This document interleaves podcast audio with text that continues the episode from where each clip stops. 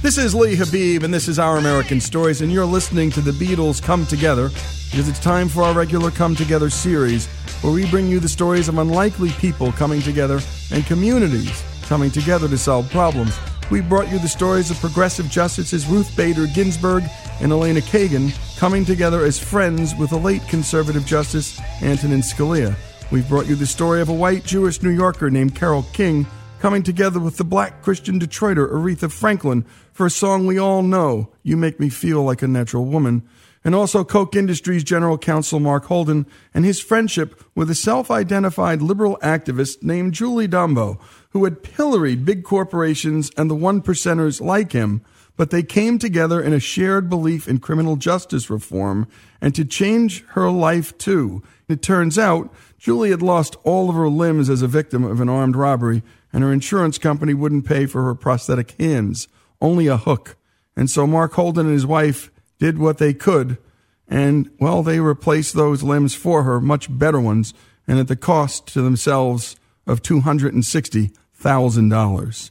And today we're joined by investor and philanthropist Foster Friess, whose Horatio Alger story we brought you in our American Dreamers series.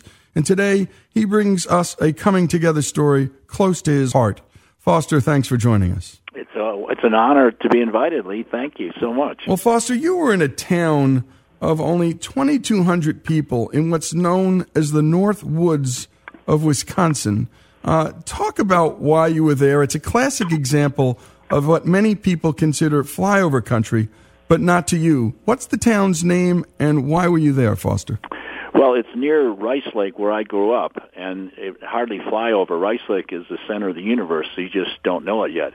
But what you're talking about took place maybe 12, 15 miles south of there in a town near Chetek, south of Cameron, where a tornado ripped through and did a huge amount of damage, uh, maybe up 15, 20 million dollars, including a, a uh, trailer park where 38 trailers were completely destroyed. I walked through it and it was just so uh, it was heart heart Yeah, it, it's like walking through homes ankle deep. There was hardly anything left standing, and so uh, I.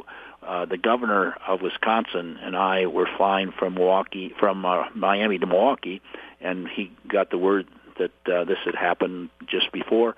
So we got off my plane and got on to um, his plane, a state uh, plane, and we went up to uh, console the folks there. They were just uh, devastated. One young woman, uh, Jewel Gavin, lost her 46-year-old father, and he was the main fatality. 20 people went to the hospital, and when you looked at it, it's just amazing more people weren't killed. So I went there with with Governor Walker to to provide some encouragement. And well, you did more than provide encouragement, Foster. And I think what was remarkable is, and I think we we don't tell these stories enough was the help you provided, and obviously you're in a position to help. And and talk about some of the folks you met, Foster, what you saw, and and what you tried to do for at least some of them. Well, the first one was Jewel Gavin, who is a lovely young woman who was devastated. She was at the shelter waiting for her dad to be bought on the bus from the site where all the victims were transported to uh, Mosaic Telecom, which is the company that set up a shelter to receive him, and he didn't come. He didn't come, and then she realized he was uh, he was gone. He was killed. So I, I just thought she's she has nothing, so I gave her ten thousand dollars to try to you know buy some blankets and pillows and uh, maybe some silverware or whatever she needed, some clothes, and uh, that certainly isn't going to replace her tragedy, but it was just some way of letting her know that God loved her, and so did I. And I think in the end that, you know, folks witnessing that and folks experiencing that on both sides of the equation, Foster, have to feel humbled.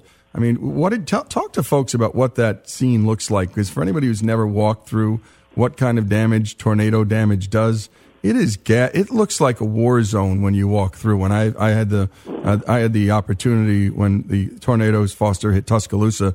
I'm here in Oxford, Mississippi, and our church. I mean, and what people need to know about this great country is just how quickly churches respond. And the American people, even those who aren't involved in churches, respond to tragedy. And we don't hear these stories enough. And what I saw, Foster, was just a war zone. Yeah, it, it was one of the more remarkable photos I took was the metal underpinning, a steel underpinning on which a mobile home sat, and it was, excuse me, twisted in like an S curve. It just that huge metal thing was twisted in a, in, a, in an S curve, and there were all kinds of refrigerators and the, uh, a truck with uh, uh, smashed out windows and bent up. Uh, everything was bent on it. And then there was one car upside down on top of another car, and on top of that was a mobile home, kind of a three decker. And you're you're right about the compassion of. of uh, uh, of neighbors that come together. They're they're they're picking through things and trying to find precious things to save and salvage. And ten, ten pastors were on site when the governor and I uh, walked through. And so there's, as the governor said in the press conference that was held, then you know people will not only need physical restoration but emotional and spiritual restoration. One of my least favorite Bible verses, Lee, is James 1 verses 2 to 4. Consider it all joy, my brothers and sisters, when various adversities enter your life, because it'll build your endurance, which will complete your faith, so you'll be complete and whole, lacking in nothing. And so I'm just hoping that the, the people that are experiencing this will down the road see something that came out of it uh, uh, very very good and and uh, I, I'm I'm hoping that the way the churches are reaching out to them will give them maybe a whole new direction in life when they see that that they uh, they really are cared for and uh, I, I just am excited about what what's going to lay ahead when I see the church uh, Red Cedar uh, Church that's already involved in doing so many things to help them. And I think it's a story that can't go underreported. And by the way, no one ever asks what or how somebody voted or skin color. I mean, all the divisions in this country disappear in these with these armies of compassion, Foster. And I think that's why so often the media is not interested. In the end, the media is so interested in sowing seeds of division. When we come back, more with Foster Friess, our coming together segment. We're going to read a little something that Wisconsin State Representative Romaine Quinn had to share about Foster's visit. And then we're going to talk more about some other unlikely alliances happening in this country that you've not heard about, but you'll hear about here only on Our American Stories, Foster Friess's story, when we come back.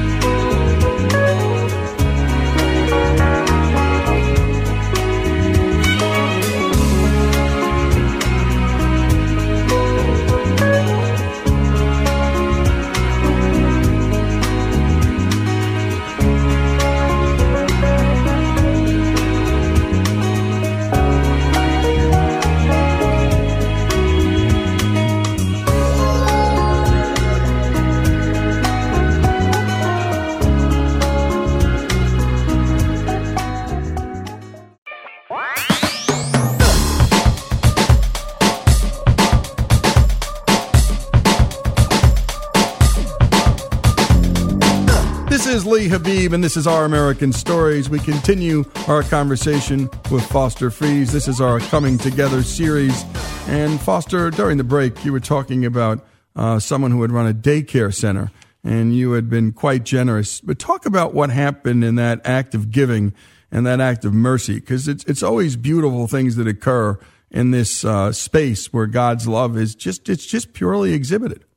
Well, well, uh, I heard from someone who had seen her since and said, "Gee, I I think I want to get more involved with uh, maybe attending church." And so that was kind of exciting to to maybe think that God was speaking to her uh, with, with with the love that everybody was uh, surrounding her because all these people from the churches and hopefully my my uh, comparatively minor fifteen thousand would also I think I hope touched her to say, "Hey, why did this guy do it?" And I, there's no way that any of those 38 people who lost their trailers can pay me back. And I, I, I just love, uh, I, I love sensing that I can be a channel of God's love to others and be His hands and feet in a hurting world and a blessing to every person He puts in our path from time to time. That's why. That's why he created us all, but uh, sometimes I too often forget the, the mission he's given us. And by the way, all of us who can't write those checks can give our time. We can pray. Uh, there's so much we can do. So, those of you who are believers, always remember it's God's love we're out to exhibit day to day in this world and not condemnation or conviction. And we talk about that regularly here on this show. Uh, let's talk about uh, the uh, letter. I'm going to read it to you. It's actually a post, Foster, that Wisconsin State Representative Romaine Quinn posted uh, on Facebook. Today, while touring the devastation with Governor Scott Walker, I got to witness God's love firsthand. Foster Friess, a businessman formerly from Rice Lake, walked up to a young 26 year old lady who lost her dad and said he'd send her $10,000. The two strangers broke down and they cried together. We walked a little further, and the governor came across a woman who ran a daycare who lost not only her home, but also her business. Governor Walker was moved by her story, and Mr. Friess promised to send her $15,000 as well. There were no cameras, there were no news anchors around. When we finished the tour and gathered for the press conference, Mr. Friess publicly stated he would be sending an additional thousand for each trailer home that lo- was lost, and there were 38 in total. When in front of the cameras, he made no mention of his private donation to the two women, because that is the kind of man he is. Mr. Friess travels the world talking about God's love and how he is called by him to help others. It is a sad day for many in our district, but the outpouring of love and support will overcome what has happened. God is good, is how he ended that post. And again, that's Wisconsin State Representative Romaine Quinn. And if we had more posts like this by our congressmen, instead of what we typically see posted by our congressmen day to day about each other and about our enemies, Foster, it would be a slightly different world. I think maybe we're turning the corner now where people can realize that if if we want to be that shining city on a hill and being able to help the little girl that's currently digging through digging through the Nairobi uh, dump right now looking for food, if we want to help those people, we have to get our own act together here and become unified and think about uh, not our own struggle for power. It's so true, Foster. I think, you know, I try to point this out to all my friends. I show them the Nielsen ratings across the board. And on any given day, only nine or 10 million people watch CNN or Fox News, and the rest of the country's watching something else. And it's a big country. So I think the media is missing the story of the rest of the country. They tend to be involved, as you said, in gotcha politics and gotcha one upsmanship and gamesmanship. And I think the American people are tired of it. I wanted to talk to you about another coming together story that you shared. It was a video featuring the lesbian activist Donna Redwing and the evangelical leader Bob Vander Plaats. Let's take a listen to it and then get your reaction. Well, a friend of mine passed away, and she was all about reconciliation, always about reaching out to people and to unlikely people. When she passed away, I wanted to do something to honor her. And I thought, who would be the most unlikely person on the planet that I would reach out to? And it was Bob. Well, I'm the president and CEO of the Family Leader. And our mission statement is to strengthen families by inspiring Christ like leadership in the home, the church, and government. I'm the executive director at One Iowa, which is the state's largest lesbian, gay, bisexual, transgender organization. Uh, I've been an activist and an advocate and sometimes an agitator in this movement for almost 30 years. Well, Donna and I, we see the world very differently. Uh, in our view on marriage, on sexuality, and probably on a host of a lot of other issues. I guess you'd have to say that my impression of Bob was not only he was the opposition, he was the enemy. Uh, I've probably made statements about her and her organization in the press. She's probably made statements about me and my organization in the press. We, we weren't natural allies, we weren't natural coffee buddies. And so she emailed the family leader and said, Hey, I talked to Bob, and Bob said he'd be willing to do coffee. Let me know a good time of day.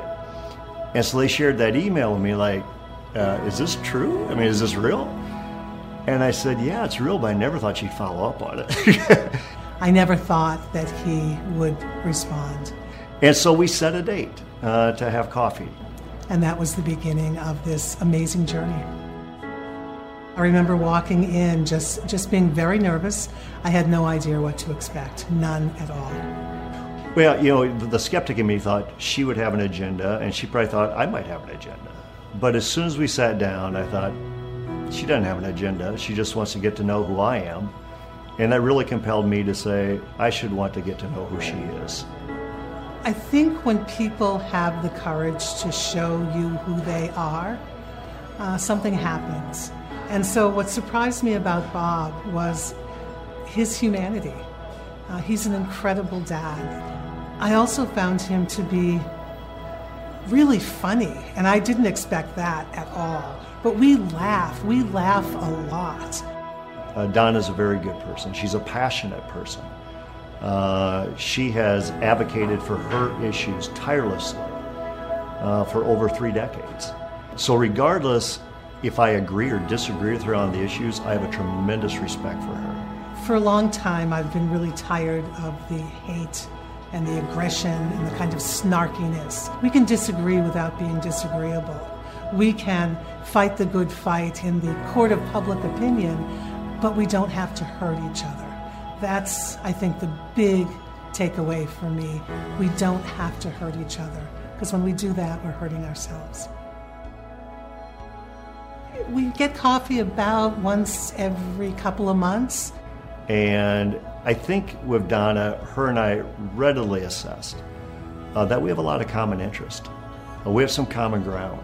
The only regret in all of that is that I wasn't the one to ask her out for coffee.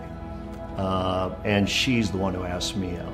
And I'm glad she did, but I kind of feel like I should have.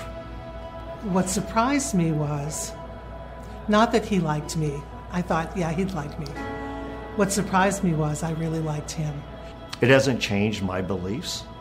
Uh, it may have it may have changed my approach because when we do put out a press release, when we do make a public statement, uh, many times I think, I wonder how Donna will view this. Here's the deal: if Bob and I can have coffee, if we can tell stories and laugh and get to know each other, if we can like each other, then I think almost anyone can find that person in their life, and maybe they can reach out their hand and invite them in. And Foster, what a great video. I mean, that's just the audio. To watch it is even better. A great challenge and opportunity for all of us. Why did you share this, Foster? Well, it's it's sort of the very epitomized uh, what I wanted to accomplish several years ago when I started Left Right Left Right Forward March with the tagline "Together We'll Get There." and its mission was to unite people of opposing political views to efforts they both embrace. And I can't think of a better example than than this. And so I wanted to make sure more people saw the example that uh, Bob and Donna exuded. And you know, D- Donna deserves a huge amount of, of, of credit uh, for being a real hero in the attempts to to be a uniter. And uh, if she can do that, my my goodness, I would think all of us uh, should have that capacity. And and I challenge all of my friends, hey, who are you going to have dinner with uh, Friday night? Why don't you find someone who doesn't really like you and what you stand for, and and see if you can uh, build some bridges. And you know, we always congregate with our friends, but let's let's reach out and um, and and make something happen in terms of create, creating more unity in our country. We, we, we're going to make a lot more progress together than we will divisively. No doubt. And Well, Foster, we always love catching up with you, and thanks for all that you and your family do in the space of just compassion and obviously driving a more common decency between and amongst fellow Americans. Foster Friess joining us for the common good.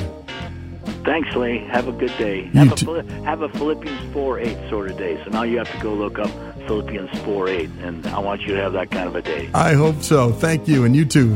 Bye bye. Thank you, Foster. This is Lee Habib. This is Our American Stories.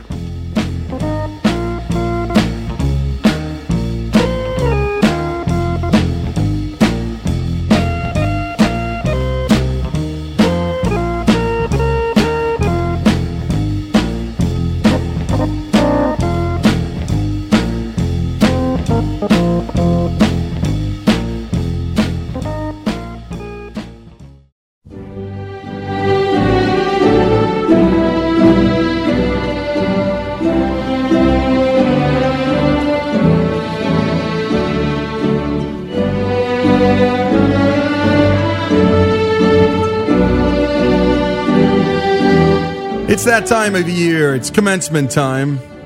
And this is Our American Stories. This is Lee Habib. And the team, well, they just cobbled together some of the great, great commencement speeches, some by famous people. We had a couple from students that were extraordinary, and we had one from a faculty member of Duke University that was the most dreadful commencement speech of all time. So bad it was good. It was so bad it was hilarious, inadvertently. So if you get a chance, go to ouramericannetwork.org and just find that Duke professor's commencement address today.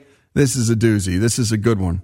Uh, it was 2006, this commencement speech at the Citadel. And it was no other than General Pete Pace.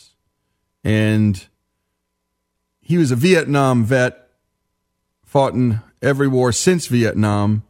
He was a Naval Academy grad, the first Marine to hold the titles of Vice Chairman and Chairman of the Joint Chiefs of Staff.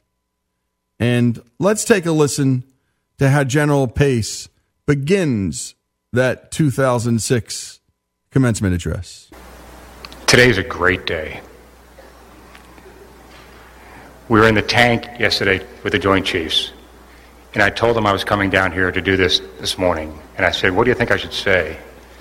And one of the unnamed chiefs said, Just tell them you love them, shut up, and sit down.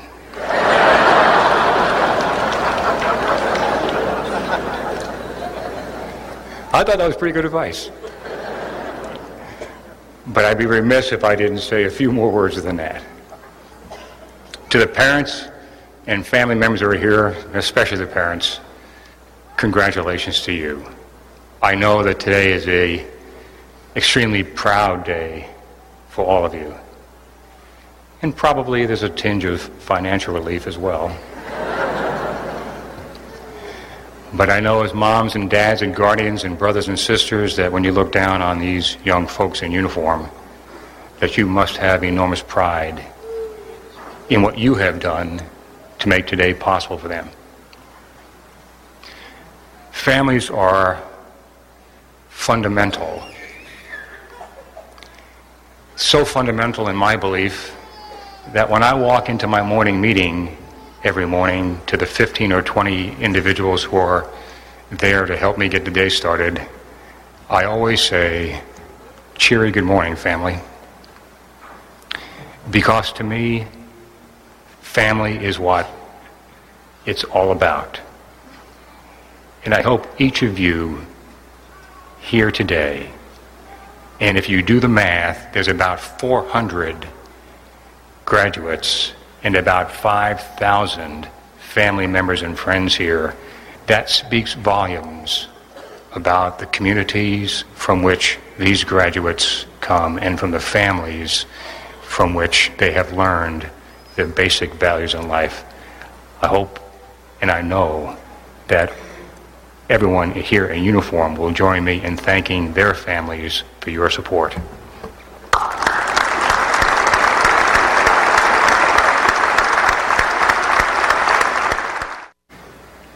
Now, for the class of 2006. Congratulations. You have worked hard and you have absolutely earned the right to start at the bottom.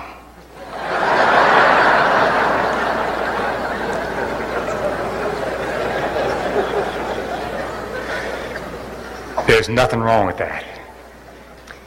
I'll guarantee you every single admiral and general on active duty today, and a lot of the retired guys too, would switch places with any lieutenant or ensign today. Why? Because what you are about to do, those of you who, have, who are taking your commissions, is simply going to be one heck of a ride. And those of us who have walked that path before you would do it again in a heartbeat.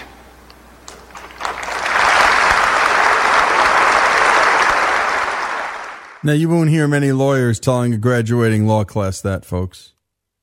And beautiful words to hear. You've absolutely earned the right to start at the bottom. And this audience got the joke. They laughed hard. They understood it. Honor culture here at Citadel.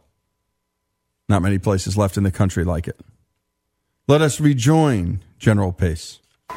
But this institution graduates more than those who select to join the military. This institution graduates leaders, leaders for many walks of life. And therefore, there are a couple of things I would like to say to you, no matter what you have decided as your path forward. First, grow where you are planted. Some of you are going to go to jobs that were not your first choice. Some of you in the military will go into specialties that were not your first choice.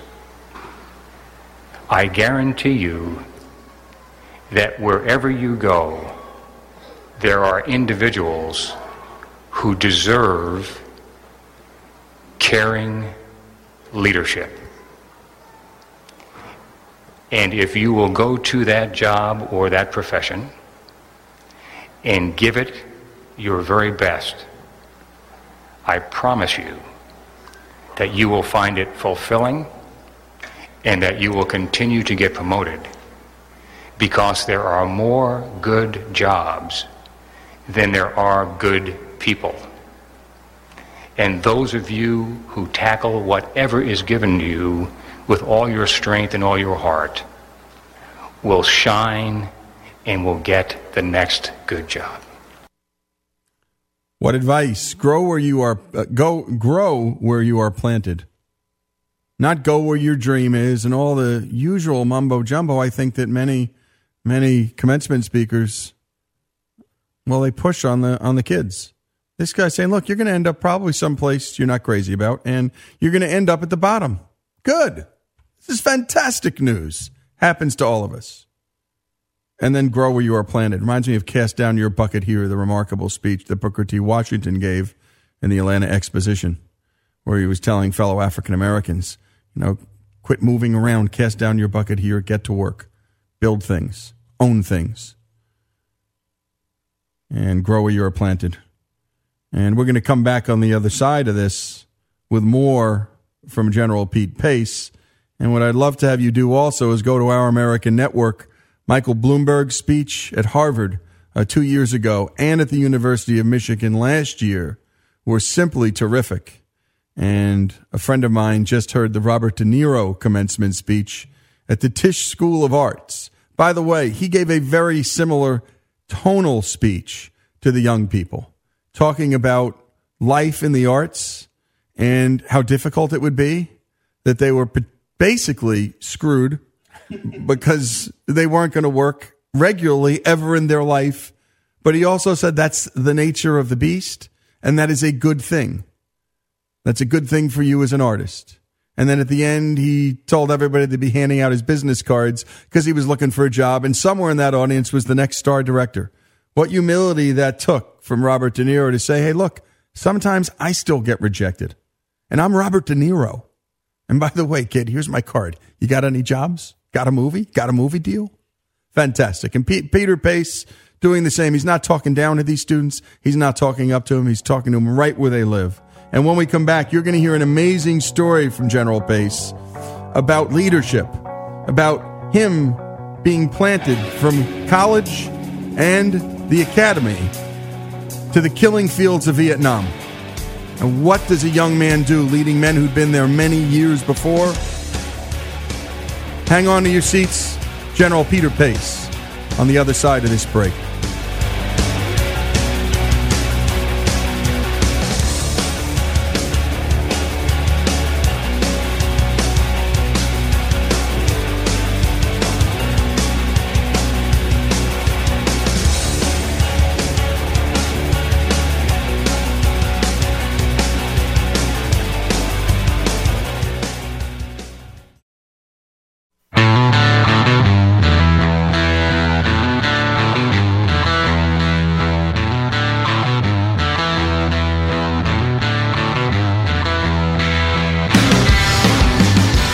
Is Lee Habib, and this is Our American Stories. General Pete Pace's commencement speech at the Citadel in 2006. And he's just graduated from the Naval Academy, and he's about to become the third platoon leader in three weeks as he begins his first tour of duty in Vietnam. Let's pick it up with General Pace. Second, Check your moral compass frequently.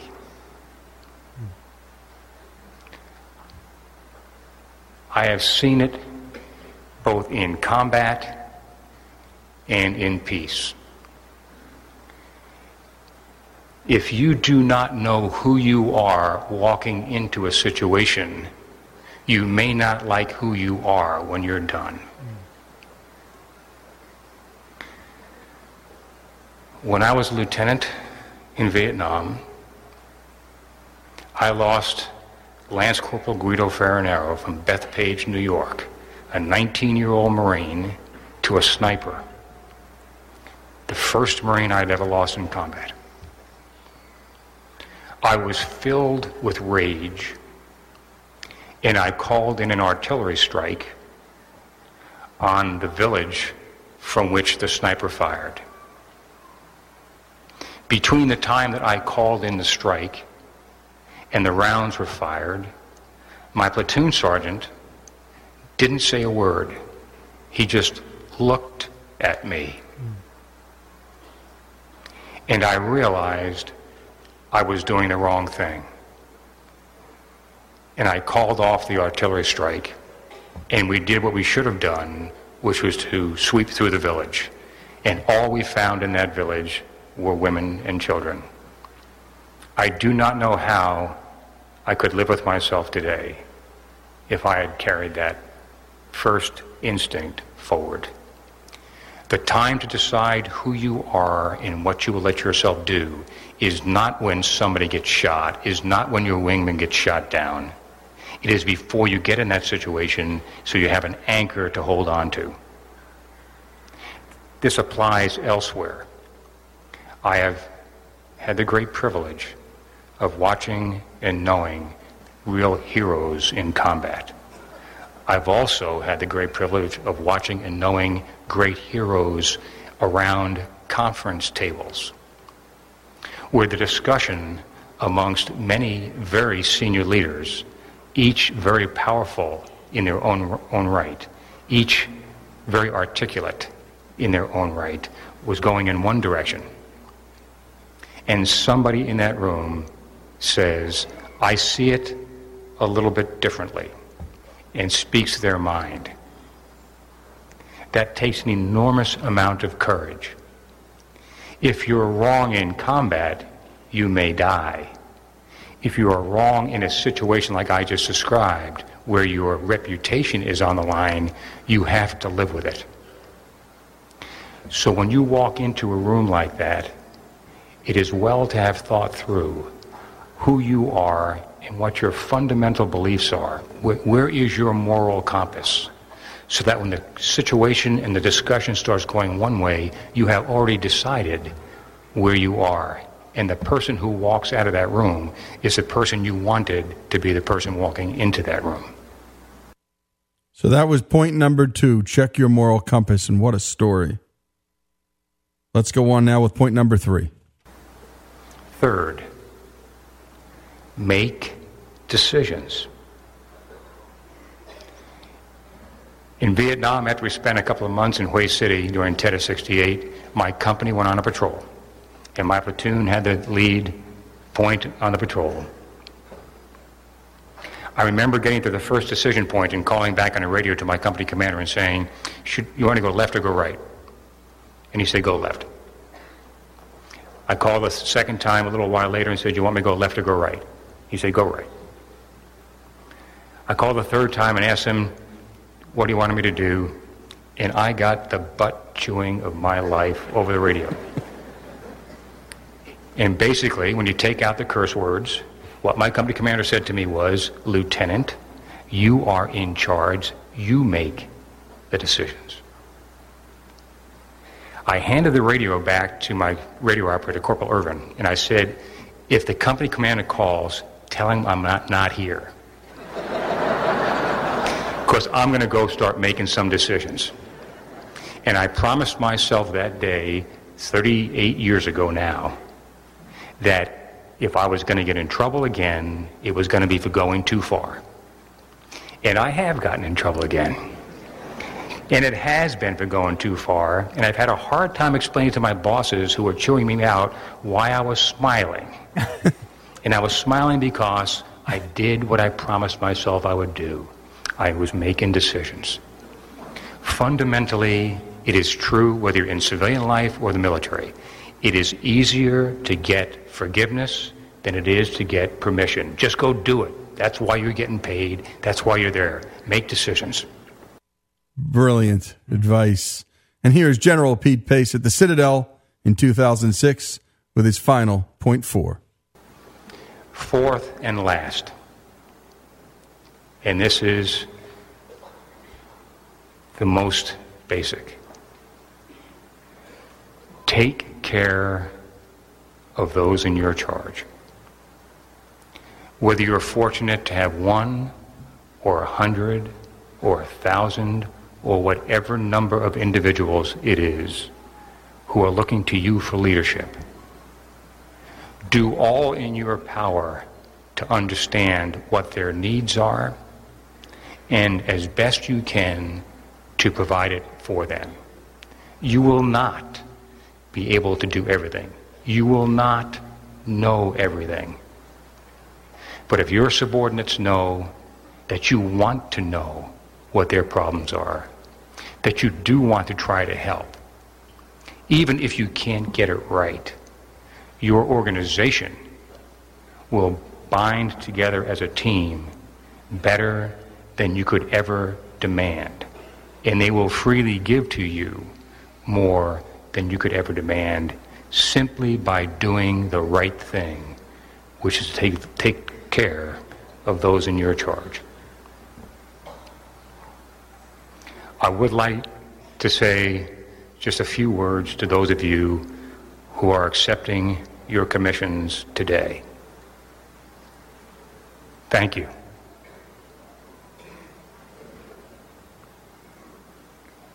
Your country needs you. We are at war.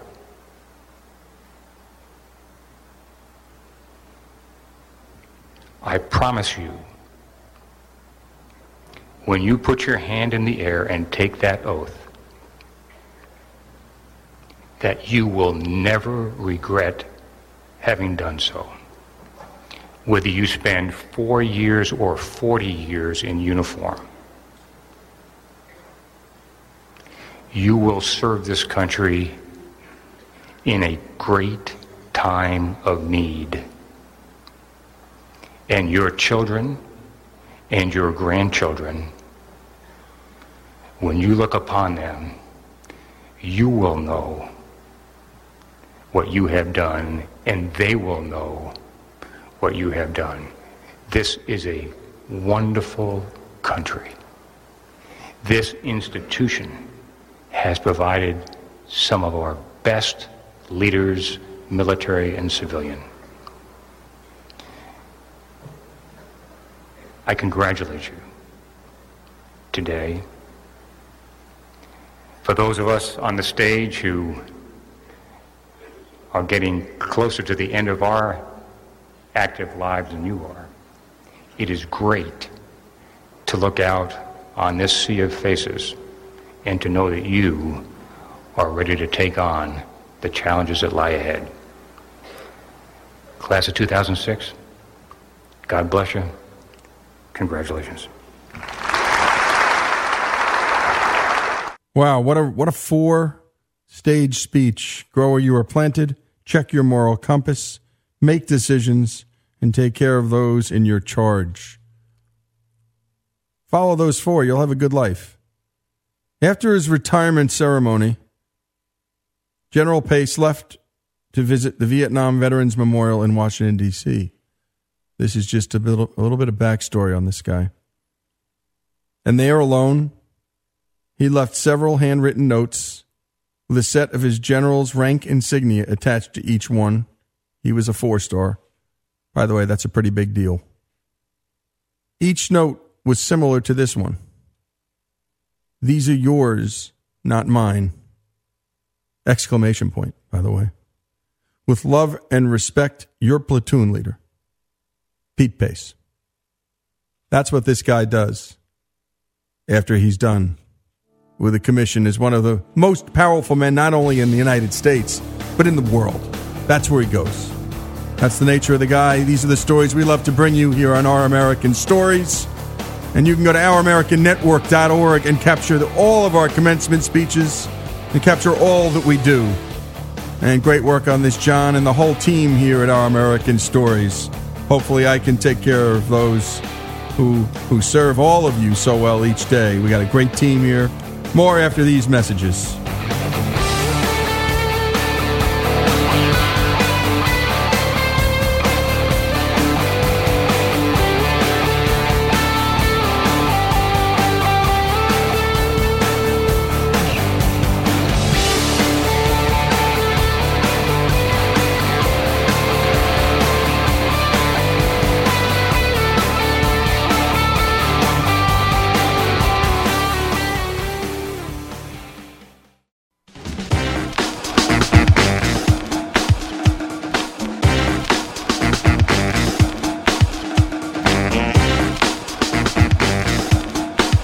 Is Our American Stories, and now it's time for our On Leadership series. And this edition comes to us from our own Alex Cortez, who sat down with Ralph Stayer, the founder of the sausage and bratwurst company we all love, Johnsonville Sausage. And it's the largest sausage company in America. And it all began at his parent sausage shop with just a few retail locations. Let's take a listen to their conversation. I always ask every guest about their very first job as a kid. Can you tell us what it was, how much you made, if you remember, and the impact it had on your life? I just worked in the sausage kitchen. I did. I just working in the plant when I was uh, my summer after I graduated from eighth grade. He was paying me fifty cents an hour, my dad, and the next lowest paid guy was like two and a half, two dollars and five cents an hour. So I was kind of screwing around you know, messing around. There was a couple other young guys working there, and we were playing jokes, practical jokes, and doing all kinds of things. And my dad was really upset with me. And he pulled me aside and said, "You got to work. You, you, can't be doing this. You're you're telling everybody else they can screw around too." Yeah. And I said, "Well, pay me and I'll work." So okay, I'll give you two dollars an hour, which is still less than anybody else. okay, I'll work. Okay, I'll work, and I worked and uh, I went from being a goof off to being the fastest, hardest working person there. And I'll never forget. I mean, we used to link bratwurst. She had to twist them, make links out of them, and we were having races on the to see who could do the most, the fastest. All of a sudden, I looked up, and there was my dad looking at me, smiling. And uh, that's the only compliment I ever got from my dad. The smile. Never said a word, but he looked at me smiling, and I uh, well, okay, this is pretty good then. So, so you know what that meant? Yeah, he was happy. That I was. He was looking at what I was doing, and he was pleased. Ralph then went on to the dream college of many a Catholic American, the dream college that didn't let me in. So you went to Notre Dame, and you knew going in you wanted to work for your dad. Oh yeah.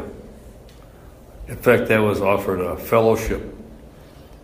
My senior year, I took physics as an elective. I like physics. And after the, at the end of the year, I did pretty well. And I actually tutored a bunch of athletes. But the physics professor pulled me aside and said, I've arranged for a fellowship for you at the University of Michigan. And I said, well, I can't do that. I said, well, why not? I said, well, because I'm going to go home and make sausage with my dad. And he said, he just, he was dumbfounded. Did he probably think in his mind, why even go to Notre Dame at that point? Why do you need a degree from Notre Dame to go make sausage with your, with your dad? You know, a lot of people must have been thinking that.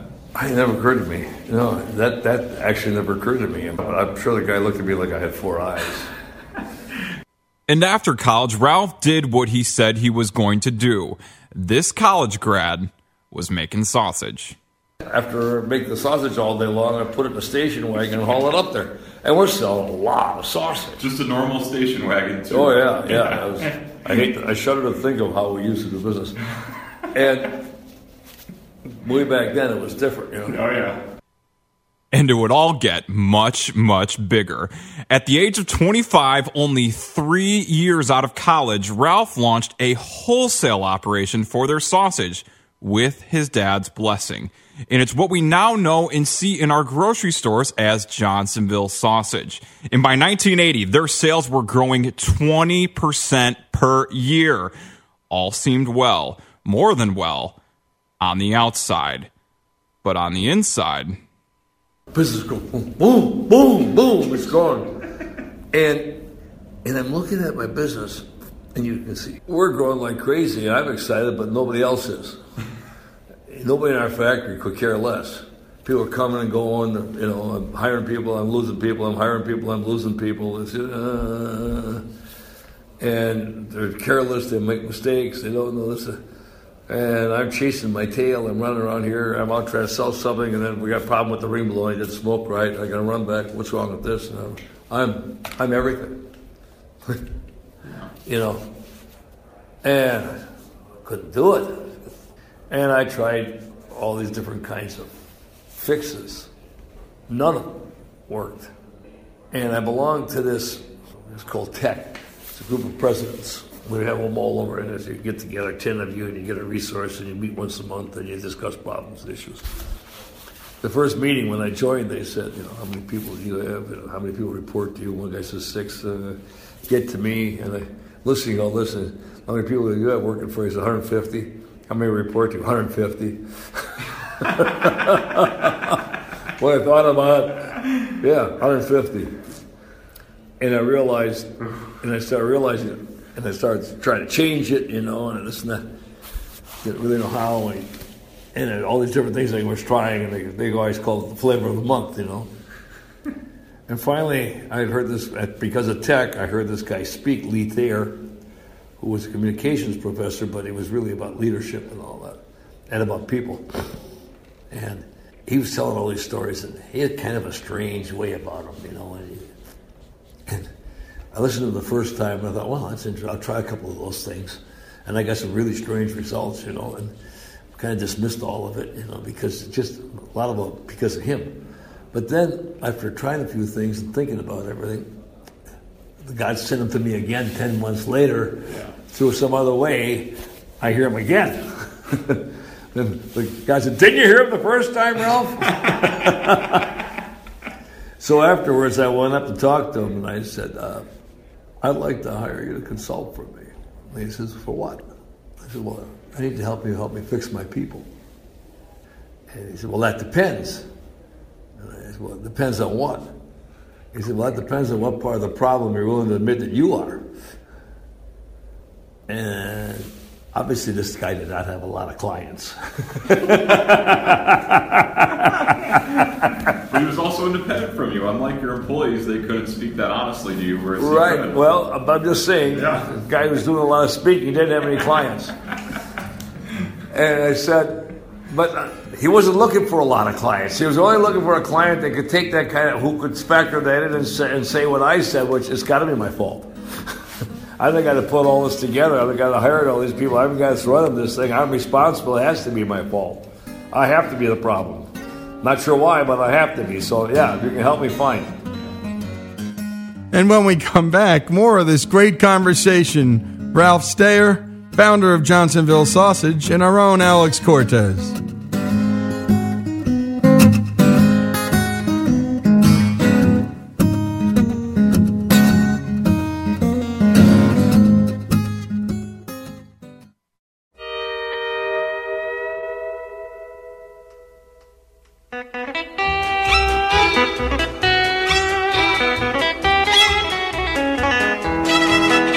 Is Our American Stories, and we return to Alex's conversation with Ralph Stayer, the founder of Johnsonville Sausage and an author on leadership.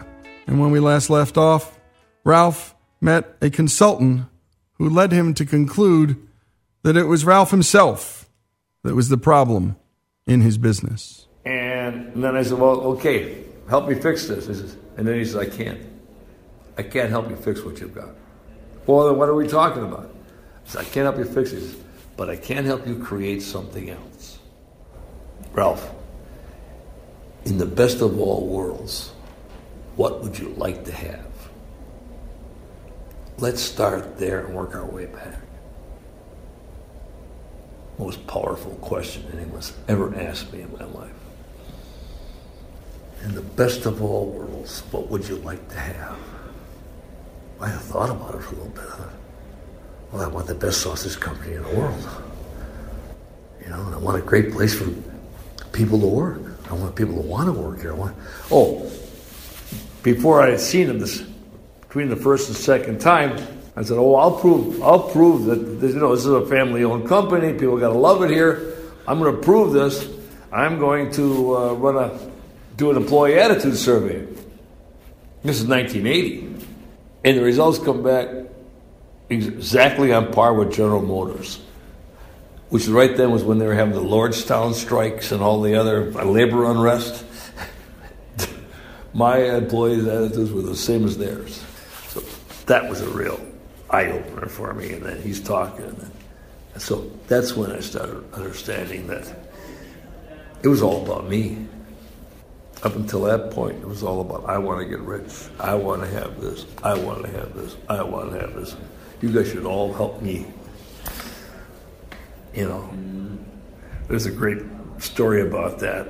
There's a fella owns a business in, in a big city, and there's this hill next to the city up high, and he takes his number right-handed person up on top of this hill, and he says to her, "You see, you see that, that right down here below the summit? You see that plateau there?" He says, "Yep." Can you imagine a house on that plateau? Down looking over the city, all the lights. You've got the sun coming in the afternoon. On the left, on the right side, sheltered from the wind, you'd have the tennis court. On the left side, where you get the sun all day, I know you'd have the swimming pool. You have all this down there, and it'd be a huge house, gorgeous house. And she says, "Yes, I can see it. I can see it." So I'll tell you what, you work your butt off, and someday that'll all be mine. And that was you. Yeah. And that was me. So that's what I had. Yeah. I mean, everybody stood around waiting for me to make a decision. Well, you start off when you have seven people. You don't need a lot of supervisors and stuff like that, do you? Mm-hmm. You can, someone has to just. So I'm the guy. I'm the, I'm the smartest guy in the room. I'm the only educated guy in the room, you know. And so I'm doing this, and I am. God gave me some gifts. I'm, I, Yeah. I'm, I'm, I'm smart. So I'm figuring this out, figuring this out, figuring this out, doing this, this. And you, you just start doing that, you start doing that, you start doing that, you start doing that. It's bigger, bigger, bigger. You keep doing it because that's how you got here. And then you have to unlearn all that. And, but even if you try to pass it on, why would anybody take it? Yeah, talk about that. You had a line in your book that you went from authoritarian control to authoritarian abdication, and how it didn't work. Yeah, well, Tom Pierce always used to say that. Just get out of the way. Well, I got out of the way and watched him stand right there.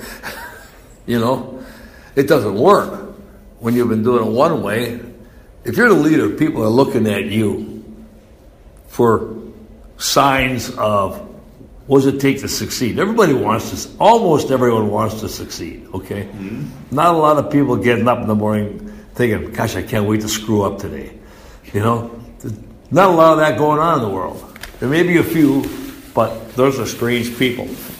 So they'll look to the leader for what does it take to make this guy happy or this lady happy or whatever. You know, what does it take to make this person happy? To please this person, what are, what are they looking for?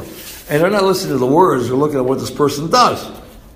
So I had to absolutely look at my own behavior and start changing my behavior. It wasn't about them.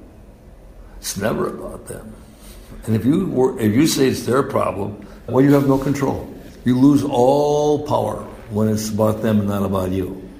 The only control you have is what you do don't do. So I had to ask questions rather than give answers. When people would come to me and start asking me, you know, what should I do? I don't know. What do you think you should do? Well, I was wondering. You probably know better than I do what to do. And I, no, no, I'm interested. I'm interested in what you know. I already know what I know. I want to know what you know. What do you think? And, uh, uh, well, when you when you have an idea what you want to do, come back and talk to me. Tell me what it is. And you had a sign on your desk that said, The question is the answer.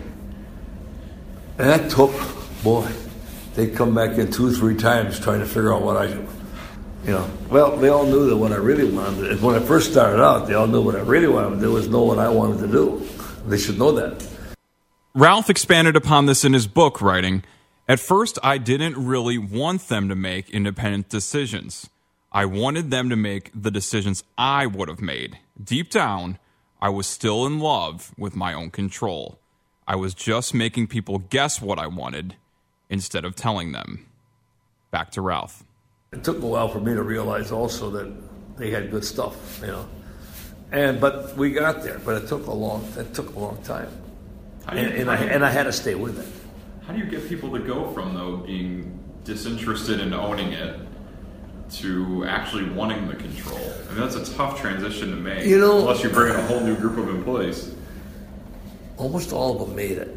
A couple didn't, but the thing is, and those couple probably shouldn't have been there in the first place. I was carrying them.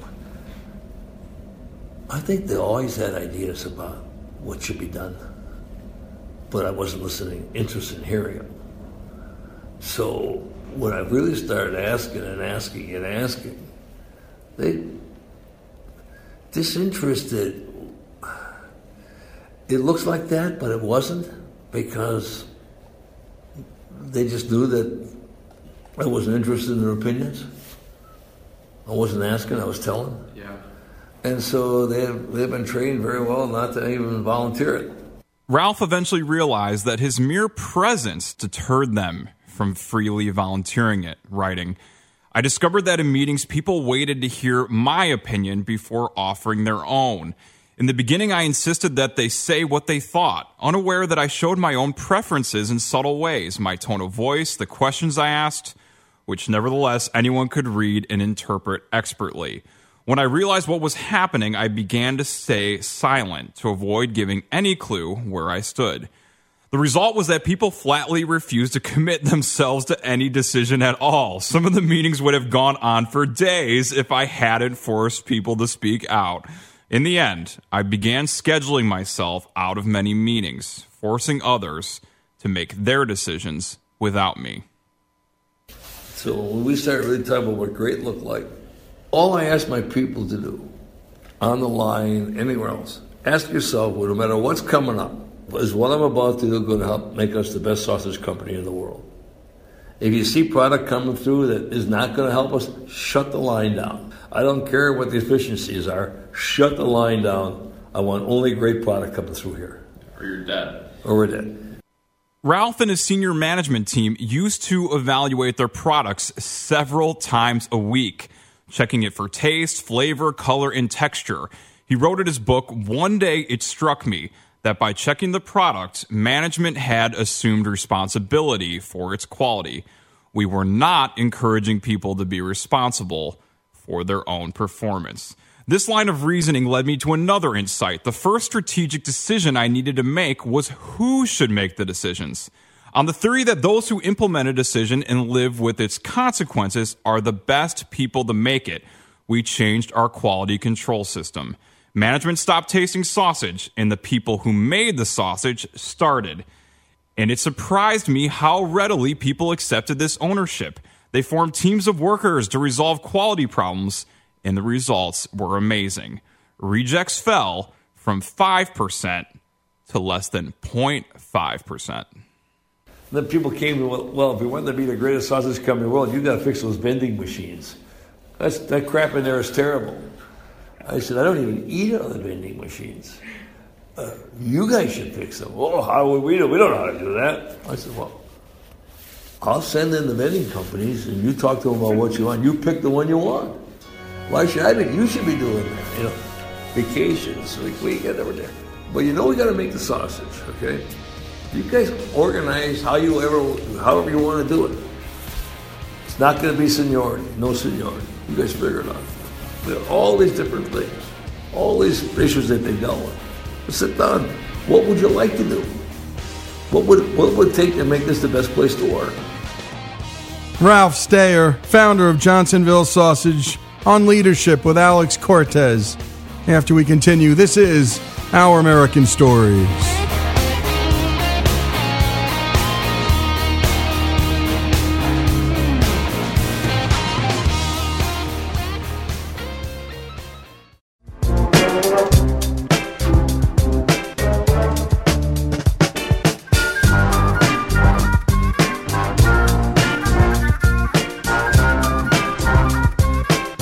Is Our American Stories, and we continue with Alex's conversation with Ralph Stayer, the founder of Johnsonville Sausage. And boy, Ralph's got to be grateful he bumped into this consultant because this consultant changed his life. And by the way, so many consultants, boy, stay away from them because they're not going to tell you the truth. They're going to lie to you and collect a retainer. But this one told Ralph the truth. You're the problem. Let's pick up where Alex left off. And in the meantime, I started paying them a percentage of the profit as bonuses. So they're all, everyone's on the profit wagon, you know? Everyone now had the same incentive for greatness. But all these different things, if you understand, this has to happen, right? Because if we, this doesn't happen, none of, there won't be anything for anybody. Yeah, we get that. Okay. Well, understanding the constraints, how do you want to do it? I don't care. What's good for you guys? I'm the boss and I don't care. I just want you guys to be happy. Understand that it is work, you got to work. So, understanding that, what? How do you want to organize? Whatever. All I, all I want is to be the best for you guys. So, how do you want to do it? And you guys did it in such a radical way. I couldn't believe, Ralph, when I was reading the book, giving them control of hiring, firing. I mean, oh, you Oh, mentioned bonuses, letting them set up the structure. Yeah. I mean, talk about some of these things. I mean, it's, it's crazy. I mean, is there any other company giving employees that much control Well, at, at that size, too? No, I don't think so. But, you know, there's always constraints. I mean, this is what it is. I didn't like the bonus program. It's just this percentage of the profit. And you got to do it based on performance. We're not going to slice it evenly. Got to reward people for doing, for making contributions. So within that framework, how should we do it? let's work on this together. And I, we was, I was involved to ask questions and all this. And we came, but I did not design it. We all did it together. In his book, Ralph shared the profit sharing structure their team collectively devised, writing, Every six months, we evaluate the performance of everyone at Johnsonville to help us compute shares in our profit sharing program. Except we is really the wrong word. In practice, performance evaluations are done by the employees themselves.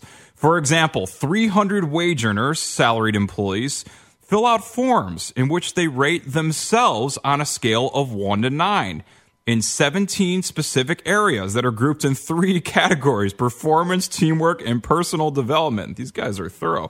Scores of 3, 4, and 5, the average range, are simply entered on the proper line. Low scores of 1 and 2 and high scores of 6 to 9 require a sentence or two of explanation. Makes sense. Each member's coach fills out an identical form, and later, both people sit down together to discuss all 17 areas. In cases of disagreement, the rule is only that their overall points total must agree within nine points, whereupon the two totals are averaged to reach a final score. If they cannot narrow the gap to nine points, an arbitration group is ready to step in and help, but so far, it's never been needed. All final scores, names deleted, are then passed on to a profit sharing team that carves out the five categories of performance and bonuses.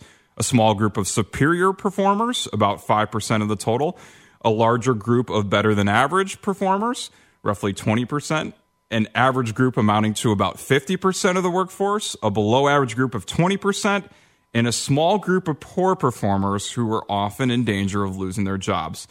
Yes, people do complain from time to time, especially if they think they've missed a higher share by only a point or two. And the usual way of dealing with such situations is to help the individual improve his or her performance in enough areas to ensure a higher score the next time. But overall satisfaction with the system is very high, partly because fellow workers invented it, administer it, and constantly revise it in an effort to make it more equitable. And the person currently in charge of Johnsonville's profit sharing system is an hourly worker from the shipping department.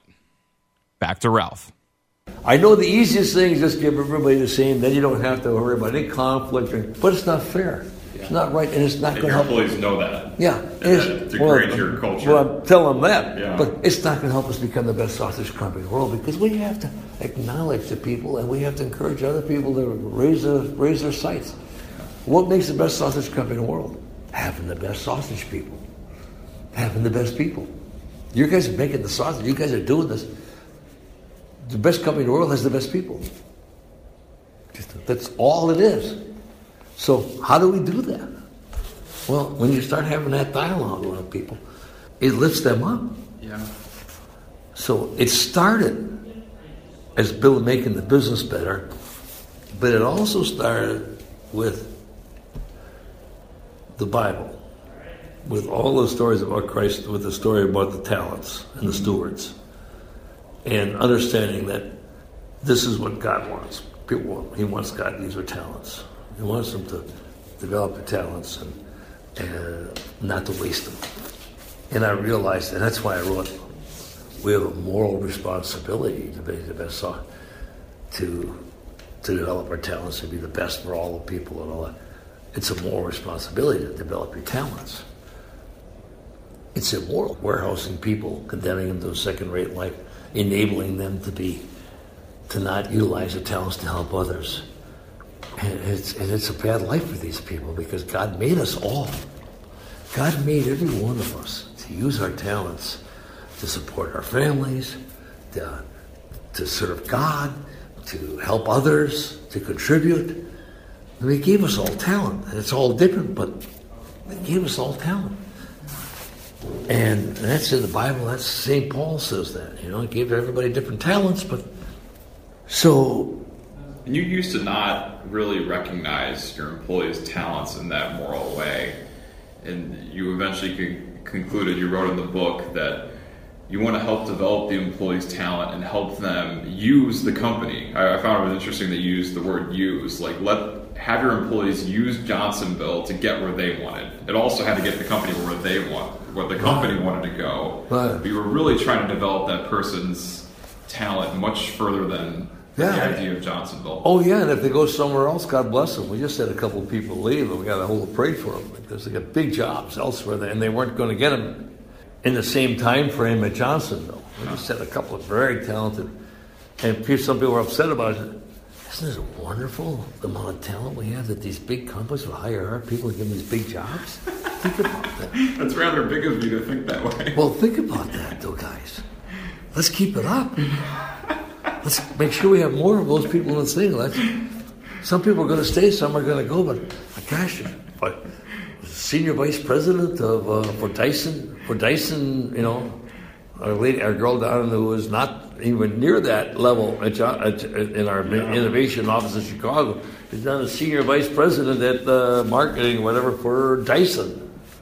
You'd rather have that problem than the reverse. Yeah. I had that. My mom said, True, in all this training and developing people, what if they leave? And I said, Mom, what if they don't? What if I don't train them and they don't leave? and I'm stuck with all these people that don't know anything. Speaking of training, I briefly mentioned earlier how Ralph empowered his team to hire and fire their colleagues. So, for example, the line workers making the sausage decided who they were working with. They were the ones living with the consequences, so it should be their decision.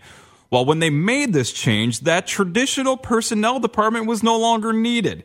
So Johnsonville replaced it with a learning and personal development team to help individual employees develop their own starting points and destinations and how the company could help them get there. Ralph wrote, We set up an educational allowance for each person to be used however they saw fit. In the beginning, some took cooking or sewing classes, a few took flying lessons. Over time, however, more and more of the employees focused on job related learning. Today, more than 65% of all the people at Johnsonville are involved in some type of formal education. And what a delight. And by the way, the book. The book is How I Learned to Let My Workers Lead. The author, Ralph Stayer, on leadership. Here on Our American Stories, Ralph's story, the final segment, when we come back.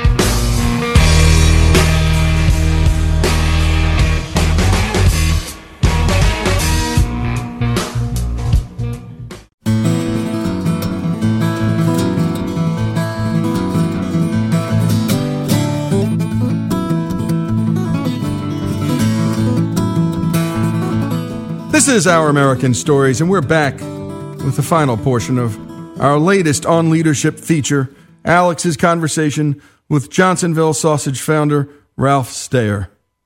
You've heard Ralph mention his Christian faith throughout our interview and how it shaped his life and the life of Johnsonville. But now he really dives in. Catholic, I'm Catholic. So I'm sitting in church one day listening to just one more sermon about how the rich are going to hell and the poor are so blessed and God loves them so much. And I said, if they loved them that much, they wouldn't be poor. you know, that's crap. And afterwards, I went up to the priest and I said to him, he was standing outside. Well, just once, just once, I would love to hear a priest give a sermon just like St. Paul says in Thessalonians, isn't it wonderful that God gives people different talents? And He gives some people the talent to put together capital and to create products and to create a business and hire people and so that and pay them good wages so that these people can work and these people can support their families and these people can be part of the community and support the community and and support the church and pay your salary, Father. Because He doesn't give those talents to just everybody. I never thought of it like that. I said, Well, don't you think you should? Really? And it's the last time he ever gave that stupid sermon. No. A lot of people don't have courage enough, though, to have that conversation with their priest. I'd had it. But if I'm doing it just for the money, then yeah, okay. And I and I'm grabbing money, grabbing money, grabbing money. Okay, I get it. And it's all money, money, money, money, money. People, nothing else counts. Then shame on me, and yeah, then I'm exactly what he said I am. But if I'm not doing that, if I'm building people, creating jobs, doing all this other stuff, oh, and I am enjoying the fruits of my labor. Don't get me wrong, I, I don't mind the cash. Yeah. So two more stories along that line. But I always worried about it. I always, growing up Catholic, I always felt the guilt. Always worried about it. Always about your success. Yeah, and I prayed and prayed and prayed to God, and I prayed to God, and I don't know, 10, 12 years ago, you know, what do you want me to do? Should I sell everything and go to Africa? You know, be a missionary? And because you know, these people are going to Africa and they're going yeah. to Canada. All the people doing all this stuff. And, you feel like this chump who's golfing and uh, yeah. And one day I'm reading the Link Letter, which is our company publication. And on the front page is a story about this fellow who he and his wife had just come back from Hong Kong. He was a maintenance person, mechanic in our company. And his wife had gone to Hong Kong to adopt a special needs child, and they had just returned. Wow. And the Holy Spirit came over me in a wave just washed over me this profound feeling that I can't describe. It's so powerful. And he said, Ralph, you're doing exactly what I want you to do. Without you, he couldn't do that. You're providing all this. Keep doing, but give me some credit. mm. So, um, that was a Friday. Monday morning, we have, it just so happens, this, you think God doesn't have a plan. It's, every other week, we have a, a strategy team meeting. Well, it's fresh on my mind because Monday morning, this is Friday, Monday morning, was strategy team meeting, first thing in the morning. 14 other people that were besides me. And I tell them this story about how I know I struggled with it, what happened, and and what the same and what he said, you know, what the Lord said about giving him some more credit, because I always kind of kept the God thing out of business. You know, that doesn't belong to business. Yeah. And it's hard. I mean, you're a, you're a big company that's in grocery stores. I mean, there's got to be a fear inside of you. If I politicize this too much, if I religionize this too much, some customers just, might leave us, or, or, whatever, or people, or yeah. offend people, or whatever. You know, and I, and I so I said I always worried about when I'm serving God at work. That doing it, you worry about that? 14 hands went up. Oh. All 14 hands went up. And I said, well, it's pretty clear now. We got to start talking about serving God at work. We have to become a company that actually does that. We have to acknowledge it. We have to acknowledge God in all the things we do and why we're here, what our purpose is, why we have a moral responsibility. It's because that's God. That's how God made us. Yeah. God made us this way, and if we're not doing that, we're going against God. We're not going to have happy lives. We just have to acknowledge that and operate that way. And so, so we changed a few things, and then we had this tree with values. It's got seven values on it, and the roots, on the roots I put down, love thy neighbor. Just like Christ said, above all things. Yeah. Everything we do is out of love for our neighbor, Yeah. whether we're working or everybody else. In the marketplace, our customers, love. It's all about love your neighbor. So we've done that. We've done a whole bunch of things. So that was the first one. The second one was this Holy Spirit thing, and then, oh, so to where I've gotten to. A couple of years ago, two and a half years ago, this president Oscar Mayer came to see us, and uh, and we told him if you want to talk about Brian Johnson, don't forget it. Don't even bother coming. It's not for sale. And I said to, him, and so he comes, and oh hi, Sam, how are you doing? Blah blah blah. Good to see you. Blah blah blah. And I said, well, good to see. Why? Why don't you want to come see us? He says, well, you know, I just want to get to know the industry. I'm new in the industry. I just want to get to know all the people better. You know, it's amazing. There's so many family-owned companies in this industry. He's treading on it because he knows he was told if you start talking about that, the meeting will be over. You'll be thrown out. And which I'd done to somebody else, so the word was out.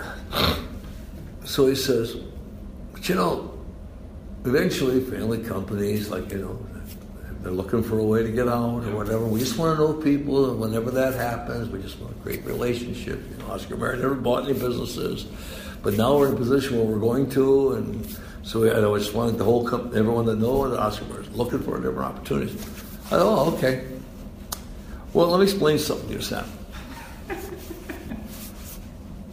The concept of selling this business for me is not a financial decision. It's really a decision of whether or not I go to heaven or I go to hell. Wow. Because God gave me this business. God put me here. God built this business using me for His purposes. And if I sell this business, that's all going to be gone the day I sell it. Yeah. And and I'll have done it all. I'll have used God for my own purposes, just for the money, and that for sure will send me to hell. But if I keep it and keep doing it, I don't know where it was, I'll go to heaven. So what do you think the odds are this is going to get sold in my lifetime? And he said, well, let's talk about something else. let's talk about what else we can do together then. And I had never thought about that. Yeah. The Holy Spirit put those words right in my mouth. Right then and there, the Holy Holy Spirit told me. And He sent that guy to see me because those are always back there in your mind. What if it doesn't work this way or that? What would I do? And the Holy Spirit sent that guy to me so that I could say those words so I would understand exactly what was at stake. All right? That's, the Lord's always working in my life and yours and everybody else's. You just have to be smart enough to realize it. So, so this business is not for sale. This business will never be sold. And I'm working my butt off with my family and all that to make sure it continues because it gets bigger and bigger. We get better and better at serving God and building people. And to close, we went back to where it all began his family. My dad and I always discussed everything and went through everything and and came to agreement on stuff. Is, was it hard working with your dad? I mean, a phrase I often think about is that we're, we're hardest on those we're closest to. I mean, I am I am more vicious towards my younger brother than I would be to you because we have that closeness where we feel like we can be, you know, particularly honest and hard on each other. So does that make it hard when you're trying to operate a business together and, and keeping some of those family emotions out of it? Never. Never. Never happened. Always had the greatest respect for, respect for my mom and dad. Uh, my sister. we ran that business together for many, many, many years and never had a harsh word. What do you attribute to that? You love your parents, you respect your parents, they love you, you and your sister, and, the, and, their, and her feelings and their are more important than the business. Yeah. And it's not about a pride thing, it's not about an ego thing, it's just you work together, you know. And Ralph, you're almost, you're almost tearing up thinking about them, I can tell. Yeah, yeah, yeah. This was a lot of great memories. And there you have it. What a story. I'm tearing up myself. What a way to live life. Ralph's teaching all of us a lot. And how often do you hear men running businesses with 1,400 employees, the largest producer of sausage in America, nearly 1 billion in yearly sales, telling the titan of the industry, Oscar Mayer, ain't for sale. God says no. God says no. This is Our American Stories, Ralph Stayer's story, Johnsonville Sausage's story, and Alex, as always, great job on these stories about ordinary Americans doing extraordinary things, and often because of their faith, not in spite of it.